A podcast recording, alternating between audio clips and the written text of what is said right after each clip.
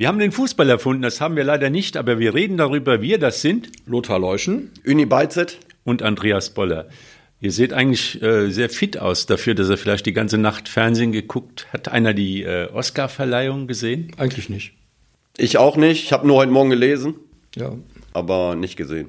Und hat einer gestern den Tatort gesehen? Nee, da war ich auch schon in der Vorbereitung. Auch schon geruht in der Vorbereitung, ja, für heute Morgen? Muss ich vorbereiten. Ja, also ich würde mal sagen, wer hat denn den Oscar für die beste Nebenrolle verdient? Am Wochenende beim Fußball, oder? Nee, überhaupt so. Wer ist denn ein Kandidat? Wen würden der Oscar beste Nebenrolle? Ah, ihr kommt nicht drauf. Nee, wir kommen nicht drauf. Joshua Kimmich, der hat eine Gastrolle gestern im Tatort. Ach, das habe ich vorher gelesen, das stimmt. Ja. War das ungefähr so gut wie Berti Vogts früher?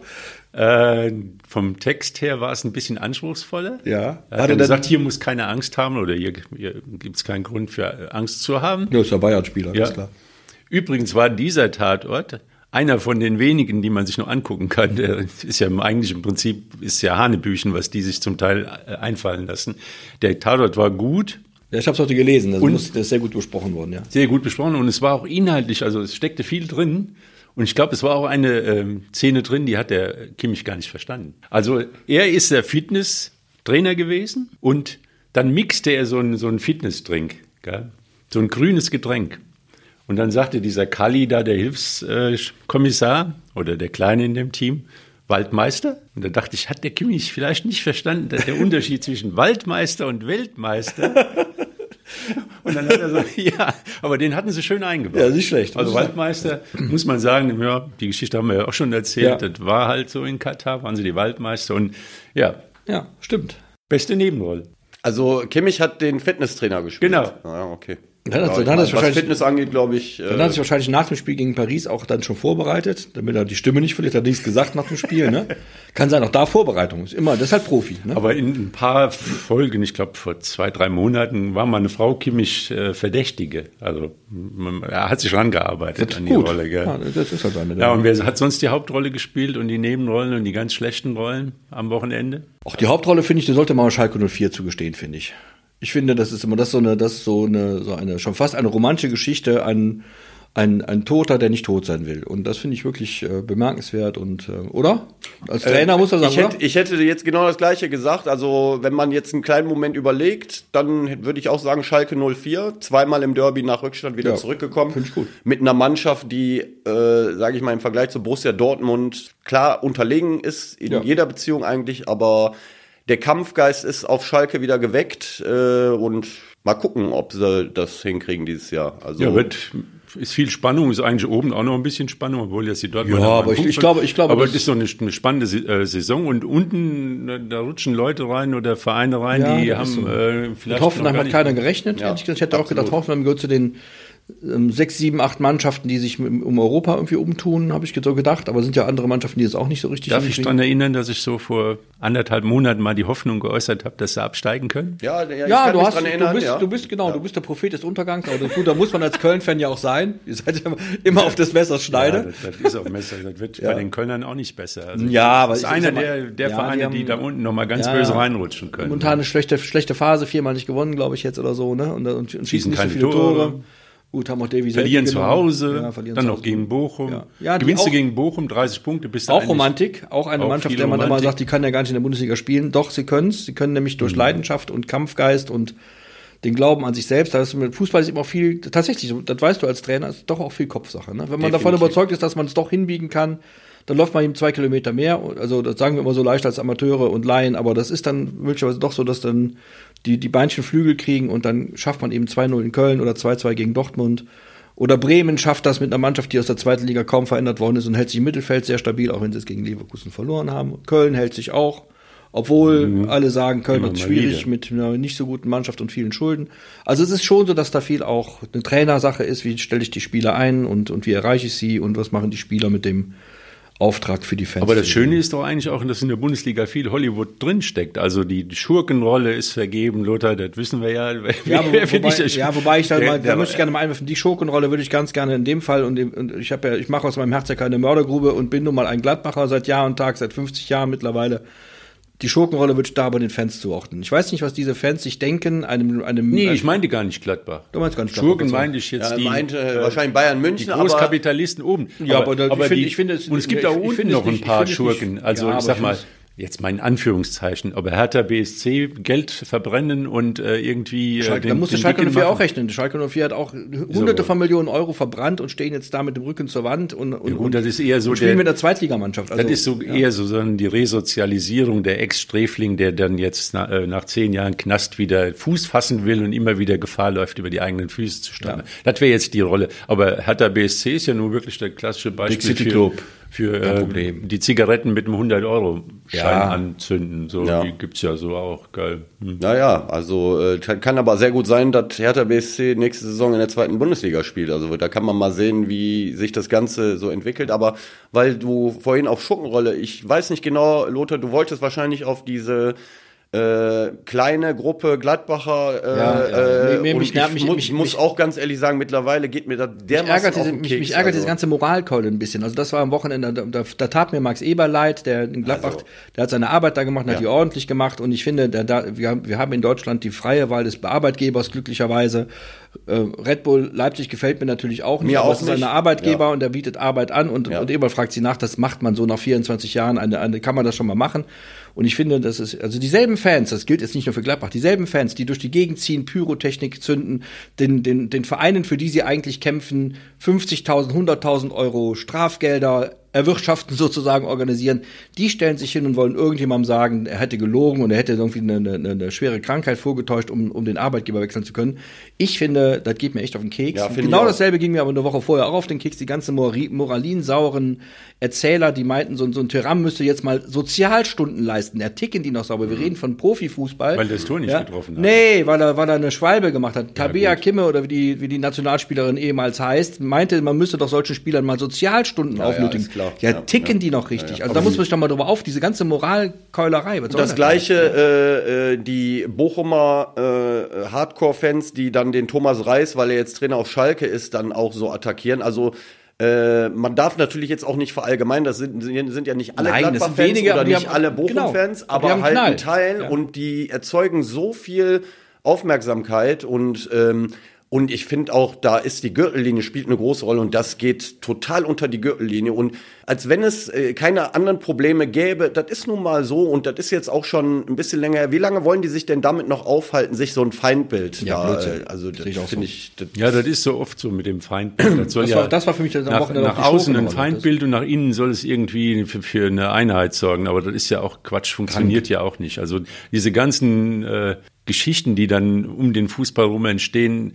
Da ist oft halt viel Theater dabei und gibt manche Leute, die verstehen, es ist Theater und es gibt Leute, die nehmen das tot ernst. Ja, das ist halt. Nehmen von der Schwalbe, also einem kleinen Betrugsversuch. Da hätte Andi Möller aber 7 Jahre im Kindergarten arbeiten müssen. Und also Hölzenbein ich wollte gerade sagen, da können die Holländer heute noch Einspruch einlegen und den Videoassistenten fordern.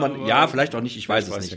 Und selbst Rudi Völler 1990, da war ich eine Schwalbe, war aber auch kein Elfmeter, da wurde dann auch gerne angenommen. Oder ein irreguläres Tor 66 im Finale. Es gibt auch so 1000 Dinge. Auf jeden Fall, so. Also insofern finde ich, es ist schon so, dass Fußball davon von manchen Leuten überhöht werden. Man sieht das ja auch, ich habe das ja schon mal erzählt, 92 im Pokalfinale, als ich in Berlin war mit Gladbach und wir verloren gegen Hannover und erwachsene Leute sitzen im Rinnstein und weinen. Da denke ich immer, Leute, ich meine, ich war auch traurig, ich bin ja auch Fan, natürlich. Aber es gibt ja immer noch eine Abstrahierung des Ganzen. Also man kann sich davon noch ein bisschen distanzieren.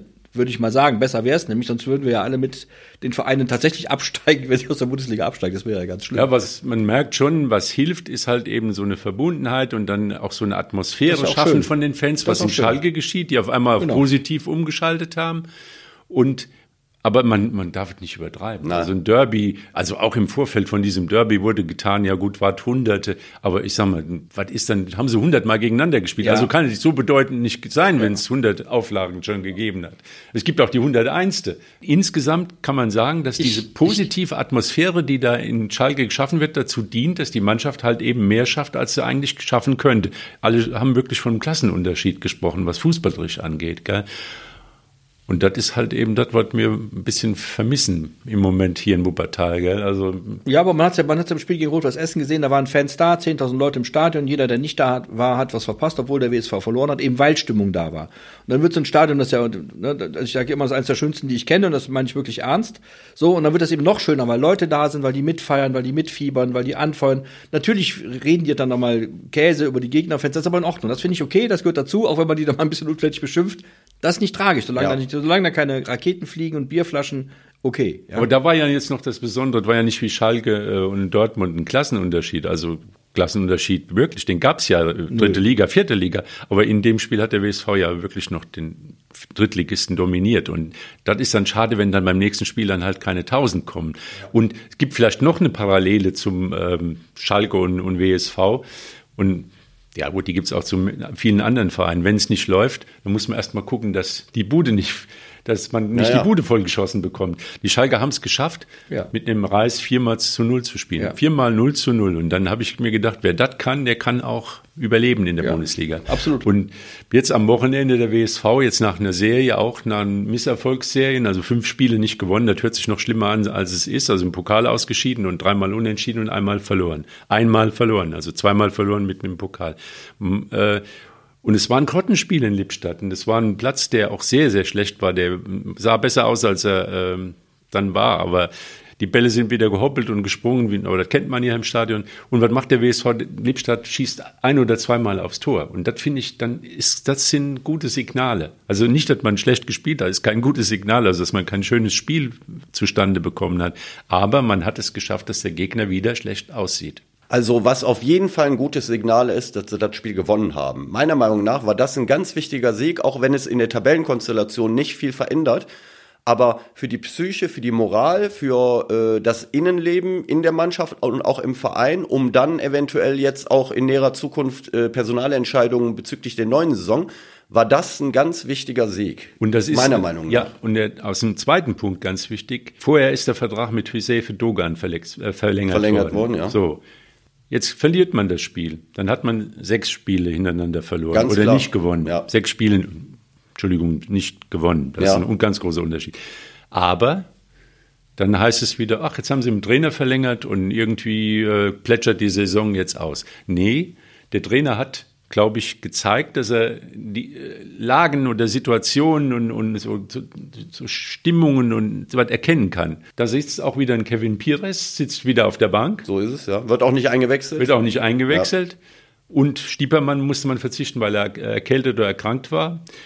Und dann spielt die Mannschaft aber wirklich diesen Fußball, wie sie damals gegen Kahn Marienborn gespielt haben. Also das Spiel war auch... es hatte Längen, wollen wir mal so sagen. Es ist viel gerannt worden, die Liebstädter haben getreten und die Wuppertaler haben auch sich gewehrt, aber es kommt kein großes Fußballspiel zustande. Aber trotzdem gewinnt man das und der Gegner sieht schlecht aus. Ja, du siehst aber daran, das haben wir ja schon mehrfach hier gesagt, und ich kann nur hoffen, dass es dem WSV gelingt, die Qualität zu behalten. Der Kader ist halt sehr, sehr gut, und bei jedem Spiel, das wissen wir alle, die wir schon 1000 Fußballspiele gesehen haben, es hängt immer auch die eigene Qualität, das eigene Spiel hängt immer auch ein bisschen vom Gegner ab. Du kannst natürlich gegen Lippstadt, kannst du nicht spielen wie gegen Essen. Die Essener zum Beispiel, die wollten dann ganz gerne mit Fußball spielen, haben sie in der ersten Halbzeit auch getan.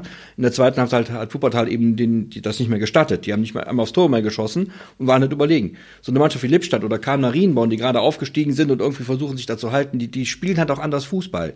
Da geht es ja eher erstmal um Destruktion. Es geht darum, dem Gegner nicht die Chance zu lassen, ein Tor zu erzielen. Und dann ist das eben für eine spielstarke Mannschaft, die der WSV eindeutig hat, schwieriger, dann eben schön Fußball zu spielen. Ich vermute mal, ich habe es nicht gesehen, aber ich vermute mal, dass Lippstadt eher mal weiter hinten drin gestanden hat. Dann sind doch die Räume nicht da für einen Güler, der schnell laufen kann und so. Ja. Dann ist nämlich der Platz schnell zu Ende.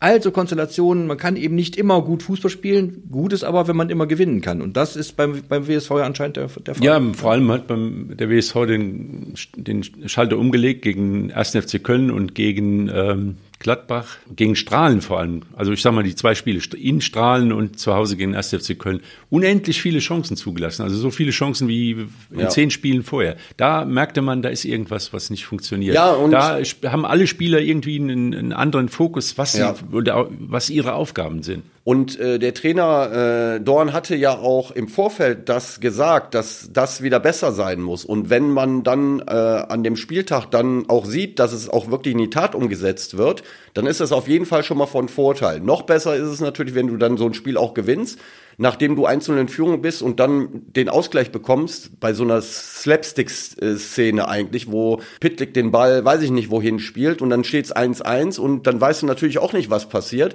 Und dann machen sie es 2-1 und 3-1 und dann gewinnen das Ding. Und das ist viel wert, meiner Meinung nach. Auch, wie gesagt, wenn es in der Tabellenkonstellation nicht viel bringt, aber für die Moral ist das ganz wichtig. Ja, und es sind Signale nach innen. Man sieht, es ist ein Trainer, der erkennt, was los ist, der ändert was, der reagiert auf Probleme und hat die Mannschaft, nimmt die Mannschaft dabei mit. Also die setzt es um. Also das sind schon mal ein paar Faktoren, Fall, wo man sagt, das ist ein Fundament, um darauf aufzubauen. Und jetzt, heute, wir zeichnen Montagmorgen auf, jetzt denke ich mal, diese Woche werden noch ein paar Vollzugsmeldungen kommen, wer verlängert. Aber man muss auch sagen, also bei allem, was wir auch von der Mannschaft geschwärmt haben in den letzten Wochen, also zwingend, dass jetzt Spieler darunter sind, die in die zweite und dritte Liga müssen, sind es auch wieder nicht, weil man sieht, es funktioniert auch oft nur im Kollektiv und viele würden auch in der dritten Liga an ihre Grenzen kommen. Ja, aber das trotzdem wecken natürlich bestimmte Spieler, wecken natürlich Interesse. Da denken wir wieder an Güler, der sehr, sehr robust und sehr spielstark ist und sehr schnell vor allem und weiß, wo das Tor steht und so.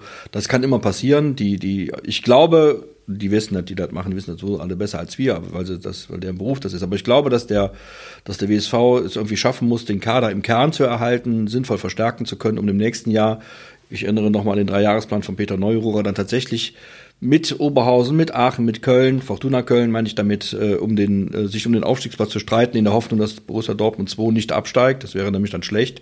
Dann wäre nächstes Jahr, also nächste Saison meine ich damit, natürlich auch wirklich mal eine Chance gegeben zu sagen, jetzt von Anfang an konzentriert und gucken, dass man oben dabei bleibt und zum Schluss der Saison in einem richtigen Moment zuschlagen, Tabellenführer und aufsteigen. Ja, von daher ist ja auch dieses Spiel jetzt, was man gewonnen hat, ungeheuer wichtig gewesen. Und ich glaube, es gibt so ein paar Signale, dass man dieses Auseinanderfallen der Mannschaft, dass das ein bisschen mehr in die Ferne gerückt ist. Und ich glaube, Friedhelm Runge hat signalisiert, dass er halt eben auch im Rahmen dessen, was wir jetzt wahrscheinlich diese Saison gehabt hat, das auch in der nächsten weiterführt. Also es sieht aus, als könnte man zumindest eine Stabilität erreichen und dann vielleicht was man dringend dann braucht, ist dann diese offensive Mittelfeldspieler. Ja. Also ich sag mal, für Saric ist Stiepermann dann gekommen, aber auch mit ein bisschen Verzögerung. Kreativität halt. Ja, dieser Saric, der fehlte dann am Anfang der Saison, dann Stiepermann dann rein. Güler ohne Stiepermann ist auch nicht das, was dieses Duo da... Er braucht einen neuen Partner sozusagen da vorne. Und der muss gefunden werden. Aber da bin ich einen guten Mutes. Also im Fußball ist es ja so, die Ereignisse überschlagen sich manchmal. Die Dinge, die jetzt im Grunde genommen klar sind, wer halt nicht mehr da ist und wer geht, die sind jetzt halt so, wie sie sind. Und man muss nach vorne gucken. Das gilt nicht nur für die Regionalliga WSV, das gilt auch für Mannschaften wie Union Wuppertal zum Beispiel am Wochenende. Ja. Aber da kommen wir bestimmt nachher nochmal drauf. Bitte? Aber ich will damit nur sagen, zurückblicken. Man muss natürlich analysieren, man muss die Fehler erkennen, aber man muss nach vorne gucken. Und ich finde, jetzt am Wochenende hat der WSV, glaube ich, das letzte Heimspiel im Stadion am Zoo gegen Rödinghausen. Das könnte vielleicht nochmal ein kleines Fest werden, sage ich mal in Anführungsstrichen, weil es halt das letzte Heimspiel für längere Zeit ist. Dann ist die Situation so, dass man nur noch Auswärtsspiele hat oder Heimspiele in Oberhausen. Und ich finde, so könnte man jedes Spiel eins nach dem anderen so angehen, die Spannung hochhalten und versuchen, die Spiele zu gewinnen. Und eins ist ja auch klar, zu gewinnen ist immer schöner als zu verlieren. Man kann sich die letzten Wochen wesentlich angenehmer machen, wenn man vernünftig trainiert, die Dinger gewinnt, die neue Saison plant. Dann macht die ganze Sache da auch viel mehr Spaß. Und ich finde, da müsste der WSV hinkommen. Und ich bin mir auch sicher, dass im Hintergrund Stefan Küsters, Thomas Richter da auch die Weichen legen werden, dass die neue Saison auch mit einer guten Perspektive begonnen wird. Ich kann nur sagen, ich freue mich jetzt auf das Spiel gegen Rödinghausen. Das meinte ich. Sich drauf freuen. Genau. Das ist ein gutes Zeichen, weil ich weiß, der WSV, die Mannschaft funktioniert. Ja. Vielleicht auch mit Marco Stiepermann wieder mal sehen. Da hast du wieder zusammen mit Güler zu sehen. Auf dem Platz, genau. Ja. Und dann Rödinghausen ist auch eine Mannschaft, die kicken können, die sind gut, da ist eine gute Mannschaft. Da freue ich mich auf ein schönes Fußballspiel. Ja. Also das muss man ja auch mal dazu sagen. Das sind die meisten ja gewesen in dieser Saison. Ja, und vielleicht schafft es der WSV ja auch mal so eine ja, eine Kontinuität aufzubauen. Denn man sieht ja jetzt in der Bundesliga, was das bedeutet, wenn man eingespielte Mannschaften hat, also was die leisten können.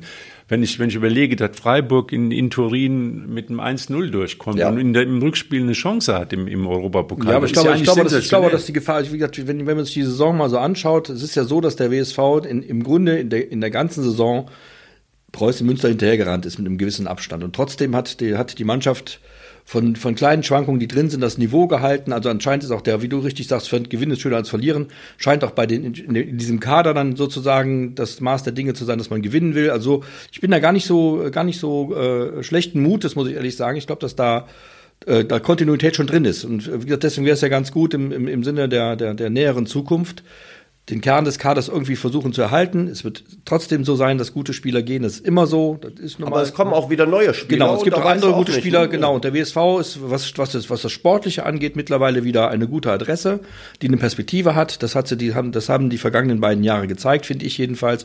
Man muss das ja immer mal im Gesamtkunstwerk sehen, finde ich, in den vergangenen 2 Jahren. Da war es überwiegend gut. Überwiegend stimmte die Richtung, nämlich es ging nach oben. So. Und möglicherweise ist ja jetzt in der nächsten Saison die Chance, diese Entwicklung mit dem nächsten erfolgreichen Schritt in eine neue Situation zu lenken. Und das, glaube ich, kann der WSV den Spielern, die zum WSV kommen, zumindest in Aussicht stellen. Erfolg kann man nicht versprechen, muss man sich leider erarbeiten. Aber es ist zumindest möglich. Und das finde ich nicht schlecht. Ja. Und deswegen kann man am Samstag auch mal da hingehen, wenn man Rödinghausen 4-0 schlägt. Ja, wäre eine gute Idee. Kontinuität und es ist ja auch eine Kunst, wenn man weiß, ein Saisonziel ist nicht mehr zu erreichen. Also, dass man da die Sache, dass dann nicht alles auseinanderfällt. Genau. Also, ich glaube, da gibt es Vereine, die da ganz gut drin sind und andere, die da nicht so gut drin sind. Also, Saisonziele nicht erreichen und dann auseinanderfallen. Also, zum Beispiel Hertha BSC, wenn die jetzt in die 2. Liga laufen, dann wird es aber richtig heftig für die. Und Hoffenheim, gut, den traue ich eher zu, dann kommt dann irgendwie wieder so ein Masterplan, dann holen sie wieder irgendwie so ein paar Strategen und die basteln dann wieder eine neue Mannschaft zusammen und dann ruckzuck sind die wieder in der Bundesliga. Ja, muss man jetzt mal abwarten. Ich meine, abgestiegen sind sie noch nicht, die haben auch gestern Freiburg gutes Spiel gemacht, aber wenn du dann da unten hängst, dann hast du dann auch ein bisschen Spielpech, muss man auch dazu sagen. Ja, natürlich. Ich hoffe ja mal, dass sie mal viel Pech haben. Gell? Ja, gut. Dass sie mal rausrutschen. Also von mir aus können sie auch runtergehen, nicht, dass ich was gegen Hoffenheim habe, aber es gibt halt ein paar andere Vereine, die sind mir lieber, das muss man auch ganz ehrlich sagen. Aber das ist eben das, was die Vereine vielleicht unterscheiden. Wenn Hertha jetzt in die 2. Liga muss und wenn Hoffenheim in die 2. Liga muss, da bin ich mir ziemlich sicher, dass Hoffenheim schneller den Weg wieder nach oben findet. Ja, sagen wir mal so, es ist ja gerade so, dass Dietmar Hopp in Hoffenheim sich ein bisschen zurückgezogen hat aus den Entscheidungsprozessen. Möglicherweise zieht auch das Geld von SAP ein bisschen zurück. Auch da gilt es am Ende, wie übrigens bei Rasenballsport Leipzig, Das sind Investe, das machen diese Leute, die dort diese Mathe-Shits, die nicht mehr unter uns weit leider, oder auch so ein Hop, die machen das auch, um Geld zu verdienen und das gelingt denen ja auch. Das ist ja, Leipzig zum Beispiel hat eindeutig einen Transferüberschuss, das gilt für Hoffenheim, soweit ich das weiß, auch. Also da muss man mal gucken, ob Hoffenheim dann, also wir reden von Sinsheim, 30.000 Einwohner, so groß wie Korschenbruch am Niederrhein, kennt auch keiner, ist auch nicht nötig. Doch, kenne ich. Kennst du? Ja. Ist aber nicht nötig, trotzdem. So, da ist glaube ich gar keine Bundesliga-Fußballstruktur, das kann ich mir jedenfalls nicht vorstellen, bei der Größe dieser Stadt. Da kann es sein, dass so ein Verein dann auch tatsächlich sich dann wieder so in der 2., 3. Liga einordnet am Ende. Das kann durchaus passieren. Ich glaub's nicht. Bei Hertha BSC ist es so, finde ich, da die Herthaner, die sind vor der Saison in die Saison gegangen, Big City Club, die haben dafür die Mannschaft gar nicht gehabt. Ich weiß gar nicht, wer denen da die Pillen eingeworfen hat, dass die glauben, sie könnten irgendwo Fredi Bobic. Ja, dann hat Fredi Bobic wahrscheinlich, ich weiß nicht, was der raucht. Ja, ich glaube, dieser Big City Club kommt ja nicht von Fredi Bobic, das kommt von Klinsmann vorher. Nee, aber hat die Spieler aber geholt. Ja, aber ich glaube, Bobic musste dann eher gucken, dass er irgendwie den Kader, der da schon war und der total überbezahlt ist irgendwie, weil die haben ja Verträge, was soll der da großartig machen? Aber der wird wahrscheinlich auch seinen Anteil daran haben, aber für Hertha ist das natürlich, wäre das eine absolute Katastrophe, wenn die runtergingen. Ja, zumal sich in Berlin ja möglicherweise eine Alternative etabliert. Ne? Wir sehen ja, dass Union Berlin auch in Wolfsburg nicht verliert, sind sogar in 5 und stehen jetzt auf Platz 4. Dann ist das wieder Hollywood, gell? Das sind die Guten und das andere sind die nicht so Guten. Aber man muss auch mit Verstand absteigen können, sag ich mal. Das ist wirklich eine Kunst und Ich will es ja nicht beschreien, aber unsere Oberliga-Freunde aus Kronenberg, die sind ja zumindest dran, wenn sie denn absteigen, dann mit Verstand abzusteigen, habe ich so das Gefühl. Jetzt am Wochenende war wohl Last Exit Brooklyn, da gibt's ja irgendwas. Die letzte Ausfahrt haben sie jetzt genommen mit dem 1-0 gegen Toro Düsseldorf im Sieg. Ja, Gene Baumgarten kurz vor Ende. Ja, der Spieler, den wir letzte Woche erwähnt hatten, der in der Winterpause aus der Bezirksliga in die Oberliga gegangen ist. Sehr beliebt in Wuppertal, wie man auch bei WZ Sportplatz immer wieder lesen kann. Ja, der hat seine Qualitäten und ist ein Spieler, der bestimmt sich schon länger in der Oberliga hätte spielen können. Er macht das Tor. Es ist eine Problematik dann in Kronenberg, dass man die Tore jetzt nicht schießt, aber der Entscheidende macht er. Und dann Blüthner ist natürlich wieder so ein bisschen Hoffnung. Die haben noch so ein paar Heimspiele, wo sie noch mal dran können, aber der Abstand ist natürlich noch riesig. Aber es ist natürlich auch so, natürlich ist der Abstand riesig und irgendwo ist wahrscheinlich noch Hoffnung da, nur du musst natürlich die neue Saison jetzt schon planen und wenn du so lange wartest, bis dann definitiv klar ist, wo du nächste Saison spielst, ist der Zug in der Planung zur neuen Saison abgefahren. Ja, aber also die fahren müssen schon sich jetzt zweigleisig. Ja, die fahren zweigleisig. Man hat jetzt gelesen, dass der Dominik Hein, der schon seit einigen Jahren da spielt, zum FC Remscheid wechselt. Man hört so einiges, dass der ein oder andere Spieler, der auch schon länger da ist, der ein bisschen älter ist, dass da eventuell die Verträge nicht verlängert werden. Und ich glaube schon, dass natürlich der Verein in der Planung ist, was die Neusaison angeht. Und ich vermute mal, dass auch eher für die Landesliga geplant wird. Wenn man ganz ehrlich ist, der Punkteabstand ist so groß, auch wenn sie jetzt 1-0 gewonnen haben, dass du eigentlich nicht davon ausgehen kannst, dass du nächste Saison noch in der Oberliga spielst. Aber es ist ein Unterschied, ob du jetzt eine Saison wirklich jeden Sonntag die Hütte voll bekommst und immer mehr abrutschst und zum Spielball Wer will da spielen? Ja. Also das ist dann auch, ich sag mal, da muss ein Verein sich schon gerade mit guten Leistungen und zeigt, dass man auch gewillt ist, schwere Phasen zu überstehen. Da gucken die Spieler nach. Die wollen nicht irgend so einen Trümmerhaufen. Also der ständig da vor die Nase bekommt. Und ja, das ist richtig. Also ich würde dann als Spieler hätte ich danach geguckt, was läuft da und wie verhalten die sich, wenn es nicht läuft. Und jetzt so ein CSC, der vielleicht jetzt nochmal ein paar Spiele gewinnt und nochmal rankommt. Also die spielen kommendes Wochenende in Kleve. Das ist, glaube ich, die weiteste Auswärtsfahrt. Ist zum Glück ein Sonntag und nicht ein Wochenspiel, wo du dann mittwochs um 16 Uhr losfahren musst oder so, sondern du fährst sonntags. Kleve ist so im gesicherten Mittelfeld. Die haben weder nach oben noch nach unten großartig. Solche Mannschaften musst du schlagen. Und dann musst du da natürlich gewinnen, das ist klar. Nur ein Dreier gilt da für Kronenberg. Aber wie gesagt, also ich wiederhole mich, die Realität ist halt so, der Punkteabstand ist sehr groß. Und nur jetzt haben sie halt gegen Toro gewonnen und das muss jetzt auch ein bisschen Auftrieb geben und Selbstvertrauen geben und mal gucken, was am Wochenende drin ist für den Kronenberger SC. Ja, und wenn es nicht gut läuft, dann landen sie in der Landesliga. Dann ist ja eine Liga, die ist ja eigentlich super, da spielt man ja sowieso nie.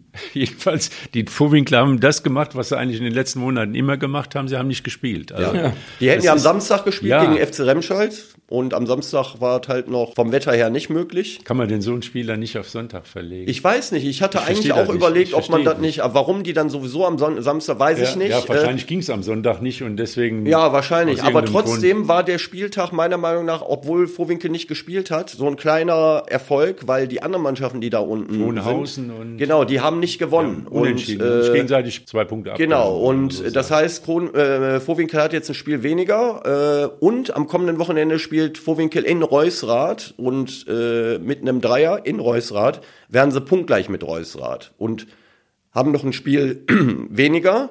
Also der Spieltag war gar nicht so schlecht für Vohwinkel, obwohl sie nicht gespielt haben und keinen Dreier geholt haben. Aber als Spieler wäre ich doch jetzt wirklich am Ende total frustriert. Wie viele Trainingseinheiten haben die in der Relation zu den Spielen, die sie gemacht haben? Ja. Nun eine 14er-Liga und dann fällt es noch laufend aus. Ja. Dann ist Winterpause von September bis März. Das ist, also als Fußballer musst du dort durchdrehen. Da. Musst du durchdrehen, aber was willst du machen, Andreas? Du musst das Beste draus machen. Also ich meine, man will doch spielen. Man will spielen, aber wenn das anfängt zu schneiden und der Platz ist nicht bespielbar, kannst du halt nicht spielen. Ich glaube, das ist schon ganz schön frustrierend. Ja, natürlich ist das frustrierend. Also das ist ja fast so frustrierend wie verlieren. In der Jugend kann ich mich erinnern, da haben wir immer drauf gewartet, ob der Gegner kommt. Ja, manchmal kamen sie nicht. Das stimmt. Das war und dann, Und wenn sie dann mit den VW-Buschen um die Ecke kamen, dann jubelte erstmal unsere ganze Mannschaft. Und dann nach dem Spiel haben wir dann haushoch verloren, dann haben die anderen gejubelt. Ja.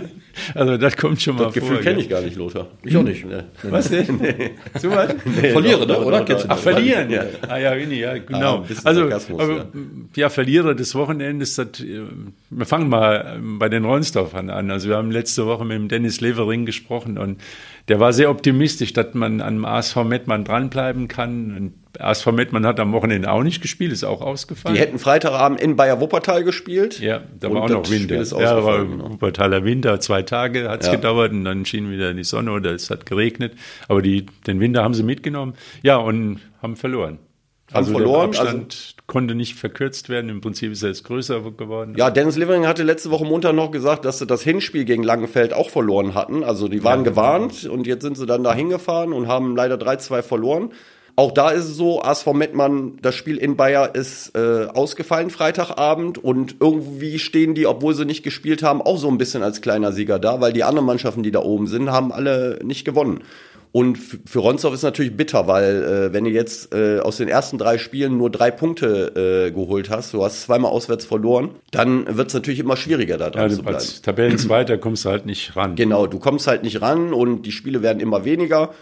Und wenn man den Spielbericht liest, dann muss das wohl ein sehr, sehr kurioses Spiel gewesen sein in Langenfeld. Also der Schiedsrichter hat anscheinend auch irgendwo Einfluss genommen auf das Spiel. Ich meine, ich war selbst nicht da, ich habe es mir nicht angesehen, aber Dennis ist eigentlich ein Typ, der sehr realistisch und offen und ehrlich die Dinge anspricht und das muss wohl ein bisschen seltsam gewesen sein. Ja, ein bisschen einseitig und dann in knappen Entscheidungen und harte Einsteigen gegen die Tronsdorfer Spieler. Also das ist dann so ein Spiel, was nicht nur wehtut, weil man es verliert, sondern weil auch die Knochen poliert werden. Man kennt es ja, gell? Dann sind so Sonntage, dann kriegst du richtig erstmal einen vor die Moppe und dann auch noch auf die Schienbeine. Das ist natürlich ein Rückschlag jetzt für die Ronsdorfer, aber apropos Germania hat gewonnen, das dürfen wir auch nicht vergessen. Dürfen wir nicht vergessen, genau. 4-3 gewonnen gegen Rader vom Wald, auch sehr torreiches Spiel, machen wohl kurz vor Ende den Siegtreffer und freut mich für den Peter, meinen alten Cheftrainer sozusagen, dass die da mal wieder zu Hause das Spiel gewonnen haben. Und für Germania ist es auch so, die müssen natürlich eine vernünftige Rückrunde spielen und gleichzeitig auch die neue Saison vorbereiten, damit sie nächstes Jahr vielleicht dann mal ganz oben angreifen können. Das ist für Germania auch... Ja, irgendwie gibt es viele Parallelen bei den Wuppertaler Mannschaften, die gleichzeitig die Saison vernünftig zu Ende spielen wollen und die neue Saison in Angriff nehmen. Ja, und dann gibt es die Mannschaften, die noch Ambitionen nach oben haben. Das sind nicht so viele, Ronsdorf und TSV Union. Und bei den Oscar-Nominierungen passt das so unter die Rubrik Katastrophenfilm, was da gelaufen ist, Uni. Ja. Also in der Kreisliga A gewinnt der TSV Union 7 Spiele in Folge. Fangen wir mal ganz vorne an. Ja. Irgendwann im November oder verliert TSV Union nach einer Aufholjagd 0-5 am Rott. Genau, wir haben im November in Rott 5-0 verloren. Ja, was damals schon sehr überraschend war. Was in der Höhe auf jeden Fall überraschend war. In Rott zu spielen ist nicht so einfach, muss ich dazu sagen. Die haben eigentlich eine ganz gute Mannschaft und der Platz ist halt extrem klein. Aber das soll jetzt alles keine... Wir haben dann da in der Höhe absolut überraschend 5-0 verloren. Dann haben wir das letzte Spiel im alten Jahr 3-0 gegen Mettmann gewonnen und haben dann dieses Jahr die ersten 6 Spiele gewonnen. Und dann haben wir gestern, also am Sonntag um 15.30 Uhr gegen Dornap gespielt. Dornap ist, glaube ich, Tabellenfünfter, hat eine gute Mannschaft, hat aber in den letzten Wochen ungewohnt unkonstant gespielt. Und für uns ging es halt gestern darum, auf jeden Fall zu gewinnen und den 7-Punkte-Abstand auf Rot-Weiß-Wülfrath, die Tabellenzweiter sind, zu wahren, um nächste Woche nach Wülfrath zu fahren und weiter zu verkürzen. Ja, und jetzt musst du sagen, wie das Spiel ausgegangen ist. Ja, wir haben 0-5 zu Hause verloren gegen Dornap. Das ist aber deutlich. Das ist sehr deutlich und wir haben auch verdient verloren. Die Geschichte des Spiels ist ein bisschen anders. Am Ende steht ein Ergebnis, schwarz auf weiß. Also meiner Meinung nach haben wir die ersten 20, 25 Minuten sehr gut gespielt, haben richtig gute Torchancen, gehen nicht in Führung, liegen dann zur Halbzeit 0-1 hinten, weil wir kurz vor der Halbzeit ein Gegentor bekommen und kriegen dann kurz nach der Halbzeit das 0-2, 0-3 und auch das 0-4. Und dann war natürlich das Ding durch und dann machen die Dornapper irgendwann, glaube ich, in der 65. noch das 0-5, also im Endeffekt natürlich absolut verdient. Dornap überhaupt gar keine Frage. Aber auch damit muss man klarkommen. Das hört sich aber jetzt vielleicht so... Die Aufholjagd ist jetzt noch nicht abgeblasen. Nein, die Aufholjagd ist meiner Meinung nach überhaupt nicht abgeblasen. Also ich bin eigentlich so jemand, der, wenn es so Rückschläge gibt, der Kampfgeist noch mehr geweckt wird. Auch wenn vielleicht Leute sagen, ja, 10 Punkte auf Wülfrath, aber wir spielen jetzt in Wülfrath. Und warum sollen wir da nicht gewinnen? Es sind noch ein paar Spiele bis zum Saisonende. Wir haben auch noch einige Spiele, genau. Ja. Also die Liga ist ja groß. 20 Mannschaften. Und am Wochenende wird definitiv eine Entscheidung fallen, ob wir nochmal eventuell angreifen können oder ob das Ding für uns, was den zweiten Tabellenplatz angeht, erledigt ist. Das ist auf jeden Fall gut, weil da eine Entscheidung kommen wird. Und dann kann man, so ähnlich wie beim WSV, dann eventuell gucken, wenn es nicht klappt, okay, wir bringen die Saison sauber, vernünftig zu Ende und planen die neue Saison. Oder aber wir kommen nochmal auf 7 Punkte ran und greifen nochmal an, was möglich ist. So ist die Situation bei uns. Also wir haben gestern nach dem Spiel die Mannschaft nochmal kurz versammelt, haben diese Dinge angesprochen, damit wir da einen Strich drunter machen. Und Mittwoch haben wir Training und Freitag und da ist der Fokus ganz klar auf kommenden Sonntag. Ja, vielleicht muss man machen. Vielleicht macht ja.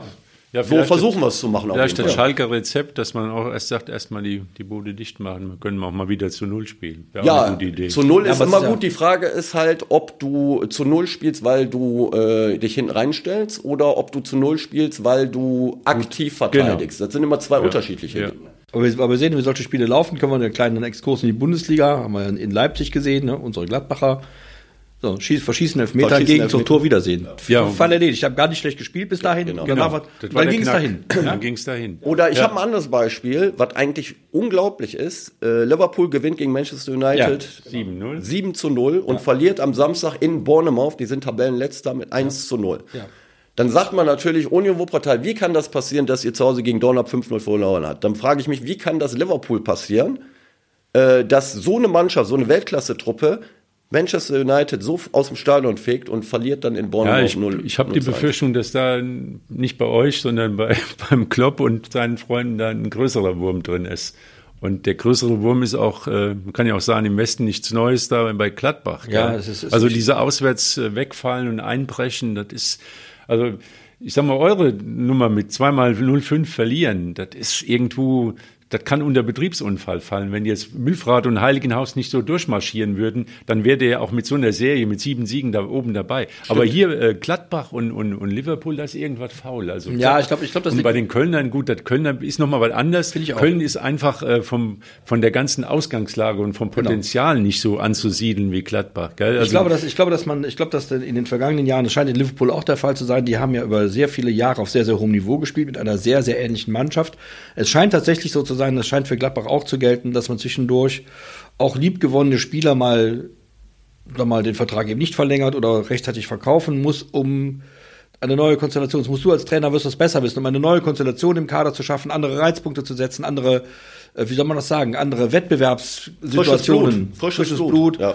Und Wettbewerbssituationen zu erzeugen, weil es im Wettbewerb ja auch Kraft entstehen kann, die dann dazu führt, dass man am Samstag oder am Sonntag oder wann man immer auch spielt, dann andere Leistungen auf den Platz bringen kann. Das ist leider so im Fußballgeschäft anscheinend, dass man eben nicht 15 Jahre 11 Freunde müsste sein und man gewinnt dann alles, das scheint dann irgendwie nicht der Fall zu sein. Ja, also wir hatten das ja vor kurzem schon mal thematisiert, da hatten wir das gesagt, es kann sein, dass man nach so einem 7-0 gegen Manchester United dann sagt, ja, geht ja doch mit denen, aber das zeigt jetzt eindeutig dieses Ergebnis, dass es vielleicht doch nicht so ist. Es geht nicht, glaube ich auch. Und ich glaube, in Liverpool ist man sich auch sehr sicher, dass wir neigen als Beobachter auch viel zu sehr dazu, immer von einem Spiel auf die Zukunft zu projizieren. Dann spielt jetzt einmal das Beispiel Liverpool gegen Manchester. Wenn man sich das überlegt, das 1-0 ist irgendwann in der ersten Halbzeit gefallen und danach fielen sehr schnell nach der Pause, wie bei euch jetzt in Dornau gegen Dornau auch, dann schnell weitere Tore und dann ist natürlich dann bist du als Gegner, normalerweise musst du sagen, jetzt musst du erst recht mal kämpfen, dass du nicht so hoch verlierst. Bei Manchester United ist das schiefgegangen, die hatten dann irgendwann auch mal wahrscheinlich keinen Bock mehr oder waren frustriert und dann fallen noch 6 Tore, bei euch möglicherweise auch. Ja, so ähnlich, Und deswegen darf man, das ist immer, wir machen das als Fans ja gerne. Jetzt haben wir, nochmal auf Gladbach zurückzukommen, oder Schalke auch. Jetzt haben wir gegen Dortmund toll 2-2. Jetzt kann ja im Grunde nichts passieren. Jetzt nächste Woche kommt vielleicht, was weiß ich, Hemd Herne oder Wormatia Worms und kriegst 3 Stück, weil das ein anderes Spiel ist und weil eine andere Konstellation und eine andere Grundstimmung in dem Körper und in dem Geist, der auf dem Platz rennen und viele Meter machen sollte. Und das, glaube ich, ist das, was wir als Fans und als Beobachter ich beobachte mich ja auch dabei öfter. Also man projiziert nach einem 3:2 gegen Bayern München. München hätte da eigentlich nicht, oder wird auch deutscher Meister. Wenn man nur gegen Bayern München spielt, wird der Gladbach deutscher Meister. Das ist natürlich, ja, das mag stimmen, aber leider Gottes kommt danach das Spiel gegen Mainz. Wie hieß denn immer, St. Pauli war der Weltpokalsiegerbezwinger. Genau, Weltpokalsiegerbezieger. Das ist ja, genauso. So ähnlich. Genau. Ja, ja. Die waren schlau genug, um zu erkennen, dass das Ironie ist. Ja, genau. Die machen auch das Marketing und sind dann gut. Ja, ja, ja, aber man darf es selbst nicht glauben. Aber wir sind ja das Podcast der tiefschürfenden Ursachenforschung. Und deswegen würde ich sagen, so ein Verein wie Liverpool, da ist ja auch eine gewisse Spirale des Wahnsinns in Gang gesetzt worden, bei vielen Clubs da in der Preisklasse. Die machen 2 Fehler bei Spieleinkäufen und haben einen Wert von 300, 200 Millionen versenkt. Ach, guck doch mal Chelsea London. Ja, meine ich ja. Die machen das noch besser. Mit dem Gegenwert baut man ein ganzes Stadion neu. Also ja, aber die Chance, richtig Mist zu bauen bei der Spielerverpflichtung, die ist ja exponentiell gestiegen. Die sind in jeder Preisklasse gleich hoch. Wenn ein Spiel, sagen wir als Beispiel mal, der Wuppertaler SV käme jetzt auf die Idee und sagt, wir müssen uns jetzt verstärken, wir haben 150.000 Euro und kaufen einen Spieler für 100.000, einen für 50.000. Hohes Risiko, weil die beiden müssen dann auch wirklich aufgehen, weil es nur 2 Spieler gekauft wurden für 150.000 Euro. Jetzt kann man aber daneben liegen. Du kaufst ja Menschen ein, die müssen funktionieren, die Konstellation muss stimmen, die Form muss stimmen, alles muss stimmen, das Umfeld muss stimmen und so weiter und so fort. Stimmt es nicht, dann wird das nichts. Dann hast du 150.000 Euro versenkt und kriegst kein einziges Tor dafür. 120 Millionen versenkt. Das ist dasselbe. Sag genau dasselbe. Nur bei Nullen mehr. Nee, das führt schneller nach unten. Welche Spieler meinst du denn bei Liverpool? Hast du jetzt bestimmte Spieler gemeint? Die viel, hier Darwin Núñez zum Beispiel? Ja, oder? Hat denn einer, ich sag mal, dieses Sturmduo im Mané, Salah? Firmino, Salah, ja. Also Mané ist ja weg. Hat denn den Mané einer ersetzen können? Der Salah wird älter? Ja, Salah wird älter, ja, auf jeden Fall. Firmino ist sowieso schon älter. Ist aussortiert. Aber das wird jetzt passieren. Firmino wird im Sommer gehen, Mané ist sowieso schon weg. Aber wir sind in der jetzigen Saison. Ja. Also das zeigt mir, man hätte die Entwicklung, wenn Mané geht, dann hätte man irgendwie schon ersetzen müssen. Aber haben die? Die haben ersetzt, nur das Problem sind nicht die neuen Spieler, sondern das Problem sind die schon seit mehreren Jahren da spielen. Henderson, sage ich mal, Thiago... Das ist meiner Meinung nach, die musst du jetzt peu à peu ersetzen. Wenn ich das vergleiche mit Real Madrid zum Beispiel, da spielen ja auch einige schon seit Jahren. Kroos, Modric, Casemiro hatten sie jetzt abgegeben, aber die haben im Laufe der Zeit, haben die dann Vinicius dazu geholt, die haben den Kamavinga dazu geholt. Also die haben es ein bisschen besser hingekriegt, meiner Meinung nach. Und da muss Liverpool jetzt hinkommen, obwohl die auch ein paar gute, junge Spieler haben, die Saison öfter gespielt haben. Ich glaube... Wie Lothar vorhin sagte, das wird jetzt passieren, dass man in Liverpool wirklich den einen oder anderen abgeben wird und dass da ein Neuaufbau stattfindet. Da bin ich eigentlich ziemlich überzeugt von. Nochmal, um das jetzt ein bisschen zu erklären, in dem Bereich Regionalliga sind Spieler, die kommen ja ablösefrei im Prinzip. Ja. Also das ist eine andere Geschichte. Ja, als wenn aber 100 Millionen Ablöse zahlen. Wenn die keine Ablöse bekommen, dann bekommen die irgendwelche anderen. Die spielen, das ist Gehälter, ja auch. Wir reden ja bei der Regionalliga, ich finde, das muss man immer wieder betonen, es ist auch die Regionalliga ist eine Profiliga. Da spielen Leute, die vermutlich die meisten... Du kannst mich korrigieren, du wirst wahrscheinlich besser wissen. Aber die allermeisten leben davon in der Hauptsache, dass sie Fußball spielen. Und dann ist es eben der Unterschied, ob ich im Monat 5.000 Euro bekomme oder 1.500 Euro. Die 5.000 Euro Leute sind eben die, für die ich vielleicht in einer Transfersituation vielleicht 50.000 Euro bezahlt hätte. Die kriegen das Geld eben auf diesem Wege. Das ist einfach so in einer Leistungsgesellschaft. Das ist auch total in Ordnung, finde ich. Wenn man sagt, Regionalliga ist Profiliga, dann muss eben dafür bezahlt werden. Dann sind das eben, das ist Unterhaltungsindustrie, das kostet Geld. Das sind auch die Spieler, die auf dem Platz die Verantwortung tragen müssen und die eine Qualität haben und die Mannschaft halt auch stärker machen. Das ist halt so. Das ist auch überhaupt nicht schlimm. Das ist ich halt finde, der Unterschied ist natürlich, du hast natürlich vollkommen recht, dass so ein Verein wie Chelsea London oder PSG, was haben die für Kohle ausgegeben, um endlich mal diesen blöde Champions League zu gewinnen? Und das Problem bei diesem Verein ist aber, dass die keine Struktur haben. Nee, die machen einfach nur Geld, schnell rein, schnell raus. Genau. Aber wir hatten es ja schon mal besprochen, das geht ja auch in diesen Clubs über das Wirtschaftliche hinaus, das ist eine Nation-Image-Bildung, also Katar und Saudi-Arabien oder ich weiß nicht. Ja, die erkaufen sich damit Absolution. Ich halte das auch für, das ist halt schade. Ich meine, wie gesagt, für Katar und Saudi-Arabien sind damit noch keine besseren Staaten geworden, so. Und wir haben auch jetzt nicht den Grund, damit den Finger auf die zu zeigen. Also, da muss man immer vorsichtig sein mit der Arroganz. Das haben wir ja bei der Weltmeisterschaft gesehen. Aber das ist eben ein Imageprogramm, das die da fahren, mit ein paar hundert Millionen Euro. Man sieht es dann auch am Beispiel PSG, alles lässt sich dann doch nicht kaufen. Eine Champions-League-Sieg lässt sich nicht kaufen. Ja. Ich sage, alles ist vorhersehbar, dass man ein Halbfinale sich als Ziel setzt, halte ich noch für ja schon sehr ambitioniert, wie die Bayern es jedes Jahr tun. Aber das Ding zu gewinnen, also sagen, unser Saisonziel ist der Gewinn der Champions League, das ist wie, ich weiß Blödsinn. Das ist ungefähr so, als würdest du sagen, ich spiele jetzt Lotto und am nächsten Samstag haben wir die 6 Richtigen. Ja, das ist ja Blödsinn. Das lässt sich einfach nicht vorhersagen. Aber was sich vorhersagen lässt, ist, wenn der WSV kontinuierlich weiter dran arbeitet und auf der Basis aufbaut, dass er nächstes Jahr um den Aufstieg mitspielt. Absolut. Ja, das ist die Hoffnung. Wir sollten uns jetzt auf den Aufstieg verständigen. Ja, und ich finde auch, ich finde, das ist auch nicht unrealistisch. Absolut, und das ist auf jeden Fall auch so eine Vision, sage ich mal, oder so ein Ziel, was man in Angriff nehmen kann und was auch realistisch ist. Also man sollte sich auf die Zukunft freuen und nicht immer hadern, was jetzt alles passiert ist, sondern nach vorne gucken. Es ist ja nichts passiert. Ich erinnere nochmal da an, wie gesagt, da sage ich Peter Neururer, der Mann ist seit 50 Jahren im Fußballgeschäft, der kennt davon bestimmt was. Und wenn der sagt, wir müssen das mal über einen gewissen Zeitraum aufbauen, der hat das dann auch angefangen. Leider Gottes hat er den Verein dann verlassen. Das ist bedauerlich, aber es hat ja trotzdem geklappt. Vieles von dem, was er gesagt hat, scheint gestimmt zu haben, denn es ist eingetreten. Jetzt kommt eben das 3. Jahr. Und vielleicht dauert es auch noch ein 4. Jahr. Aber in der Tendenz muss man da einfach sagen, von vor 2 Jahren begonnen, es geht aufwärts. Es ist stabil. Es gibt auch wieder mal endlich mal keine Skandälchen und Skandale. Es gibt so Kleinigkeiten, wo du denkst, na, hätte man noch anders machen können. Aber das ist in jedem Verein so, glaube ich. Also insofern ist doch eigentlich die Situation die, dass man sagen kann, wir haben jetzt die Basis gelegt und jetzt versuchen wir, den nächsten Schritt anzusteuern. Dann ist auch da gilt wiederum, das kann man nicht versprechen. Du kannst nicht versprechen, aufzusteigen. Da sind halt viele Dinge, spielen da eine Rolle, so. Aber du kannst es versuchen anzupeilen. Und immer mit dem Ziel, wenn es dann nicht klappt, dann ist es eben das nächste Jahr, in dem es klappen kann. Und die Regionalliga nochmal, so schlecht ist die nicht, da müssten mal ein paar Leute mehr hingehen, dann sieht man das auch. Und ein naheliegendes Saisonziel wäre, nach meiner Meinung, wenn man die Saison wirklich in einem Guss zu Ende spielt. Also was im letzten Jahr gefehlt hat, war nach dem Pokal-Halbfinale war der Spannungsabfall, dann wurden ein paar Spiele versemmelt in der Liga und dann am Ende waren leider negativ war dann der Höhepunkt das verlorene Niederrhein-Pokalfinale. Ja. So, und wenn man zeigen würde, dass man die Saison bis zum Ende konsequent und konstant zu Ende spielt, dann eine gescheite Vorbereitung, also auch eine konzentrierte Vorbereitung, nicht wie im nächsten Jahr auch mal gucken, dass man nicht nur Spieler holt, die dann vielleicht im Dreivierteljahr mal fit sind. Ja. Also das wäre schon ein guter Ansatz. Der Trainer ist jetzt da, er hat einen gefunden, da sollte es jetzt auch überhaupt keine Diskussion mehr geben, gibt es im Moment nicht, aber man sollte nicht versuchen, der Big City Club in der Regionalliga zu sein.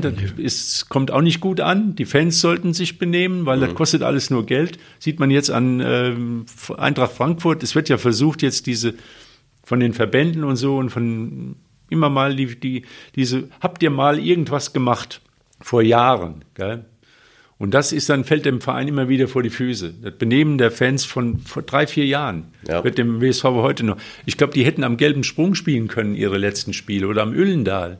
Das wird aber niemals passieren. Genau das weiß natürlich der Verband und das weiß die Polizei. Fantrennung klappt nicht. Und wir haben hier halt ein paar Leute, die eben da. Und das kostet halt Geld, kostet den Verein unendlich viel Geld. Wobei man im Fall der Neapels mal sagen muss, nebenbei, das ist einfach ein Skandal, ne? Das ist eine Sippenverhaftung, das geht gar nicht. Also da muss ich wirklich sagen, was fällt denen eigentlich ein? Ticken die noch richtig? Ja, vor allem die italienischen Fans und was da in den Stadien passiert, ist ja auch bekanntermaßen nicht immer so doll. Und die haben bestimmt, wenn jetzt Juventus Turin nach Neapel kommt, also Norden gegen Süden, dann ist das bestimmt eine größere Problematik, als wenn da ein paar Frankfurter kommen. Zumal Frankfurt nicht den Hauch einer Chance hat, wenn man ehrlich ist. Also dafür ist Neapel ein bisschen zu gut, da kann nicht viel passieren. Und den Frankfurtern und deren Fans dann dieses Ereignis zu nehmen, weil irgend so ein Provinzgouverneur meint, es könnte da mal, also wirklich. Also ich glaube, die haben so ein bisschen Angst, erinnern sich an dieses Barcelona-Spiel. Also dass in Neapel das Interesse an dem Spiel vielleicht nicht so groß ist und dann plötzlich so eine Invasion aus Frankfurt kommt und dann so 7.000, 8.000 Frankfurter im Stadion sind. Ich glaube, dass Neapel, also aus der Entfernung dermaßen, was Fußball angeht, so euphorisiert ist, die Hütte ist voll mit Fans, Fans der, Neapolitaner, glaube ich, relativ sicher. Wie gesagt, ich finde einfach so eine Nummer, also gehört sich grundsätzlich gar nicht und in zwei europäischen Staaten schon mal überhaupt nicht. Ja, vor allem, wenn dieses Beispiel Schule macht, dann gute Nacht. Also wie soll das denn in Zukunft dann sein? Dass, dann schließen wir Gladbach künftig die 50 Hoffenheimer Fans aus. Ja. Ja, wie gesagt, aber das ist beim WSV das ist auch ein Faktor, dass die Fans vernünftig sind. Also, dass man nicht irgendwo den Großen raushängt. Diese Big City, jetzt kommt Wuppertal nach Rödinghausen. Das ist ja ein Extrembeispiel. Ja, das kostet dann Geld. Erwarte ich, dass das große Wuppertal, dass die Städter, wenn sie zum Dorf fahren, sich auch vernünftig behalten. Nicht, dass die denken, jetzt wir fahren auf Dorf und dann machen wir mal richtig Remi-Demi. Ja. Und das ist halt eben das, was nur Geld kostet. Und das kann sich der WSV nicht leisten. Und wir wollen ja dann auch das Geld dann irgendwie für im Sport ausgeben. Damit wir übernächste Saison dann schön gegen Dynamo Dresden spielen können und Eintracht Braunschweig und so. Ja, auf eine nächste Saison auch auf einer Wiese, ja, wo der Bällchen auch mal nicht hoppelt wie, ja. Ja, toll, ja, toll. Das wäre schön, ja. Und also eigentlich sind die Aussichten sehr, sehr gut. Wir sollten guten Mutes sein. Trotz einer Niederlage am Sonntag, Uni. Es wird wieder aufwärts gehen. Wir gucken nach vorne. Absolut. Ihr spielt in Wülfrath. Dann. In Wülfrath. Ja. Und ihr werdet gewinnen. Und der WSV zu Hause gegen Rödinghausen. Und wird auch gewinnen. Ja. Und in der Bundesliga im Westen wird es auch mal wieder was zum Feiern geben, Lothar. Die Kölner und die Gladbacher. Das wird passieren. Ich bin guter Dinge. Ja, also da muss 36 Punkte reichen zum Klassenerhalt. Ich bin ja, was Gladbach angeht, immer noch, wie gesagt, und da finde ich ja als kleiner Exkurs, also ich finde, da darf man sich auch nicht keine Ziele setzen. Wenn man sich keine Ziele setzt, wird man auch kein einziges Ziel erreichen. Also ich finde, das sind 10 Punkte bis zum Platz 5 und es sind 10 Punkte bis zum Tabellenende, da sage ich mal 10, also bis zum Platz 6, da kann man doch mal 10 Punkte bis zum Platz 6 kann man aufholen. Das muss man sich auch zum Ziel setzen. Man kann doch nicht einfach das Ziel haben, wir gucken mal, dass wir irgendwie so durchkommen. Da brauche ich nicht, also wenn ich nicht auf den Platz gehe, um gewinnen zu wollen, gehe ich besser nicht auf den Platz. So einfach ist das. Ja. Du hättest Trainer werden sollen, oder? Nee, das kann ich gar nicht, davon verstehe ich zu wenig, aber ich finde, ich war Fußballspieler und ich war ein schlechter Verlierer. Ja. Ich bin immer, egal gegen wen, man geht auf den Platz, um zu gewinnen. So, und das ist einfach so, und das muss man einfach von allen Spielern, die davon leben, sowieso absolut auch erwarten dürfen, auch wenn es dann nicht immer gut klappt. Aber kämpfen und rennen und gewinnen wollen, finde ich, das ist ein Grundtugend. Ja, man muss auf dem Platz auch mal die Schurkenrolle spielen, wie absolut. In Hollywood. Ja, gerade im Profifußball ist das so. Genau, da muss man ab und zu mal auch mal versuchen, vollkommen bescheuert, den Videoassistenten auszutricksen, die mal eine Schwalbe macht. Also die Schurkenrollen sind ja auch, glaube ich, die begehrtesten im Film. Und da wollen wir mal sehen, wer am Wochenende die Hauptrolle spielt und den Oscar verdient hat. Und wir hören uns, sehen uns wieder. Nee, sehen wir uns gar nicht. Wir drei sehen uns wieder. Wir sehen uns, aber die anderen leider nicht. Hören uns dann besser so, dass man uns nicht immer sieht. Ja, bis zum nächsten Montag. Ja. Ciao. Schöne Woche. Alles Gute. Ciao.